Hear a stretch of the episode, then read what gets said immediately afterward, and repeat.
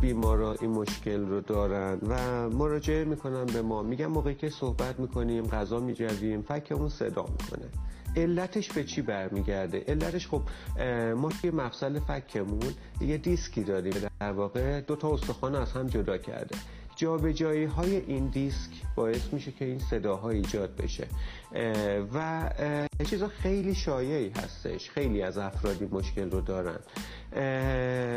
چیزی هستش باید مراعات کنن که این وضعیت بدتر نشه. صدا به تنهایی نیاز به درمان نداره و چیز اهمیت داری نیست ولی اگه همراه درد باشه همراه علائم باشه تو اینجور واقع ما قطعا باید مداخله کنیم. مداخلات درمانی مثل شستشوی مفصل براشون کمک کننده هستش.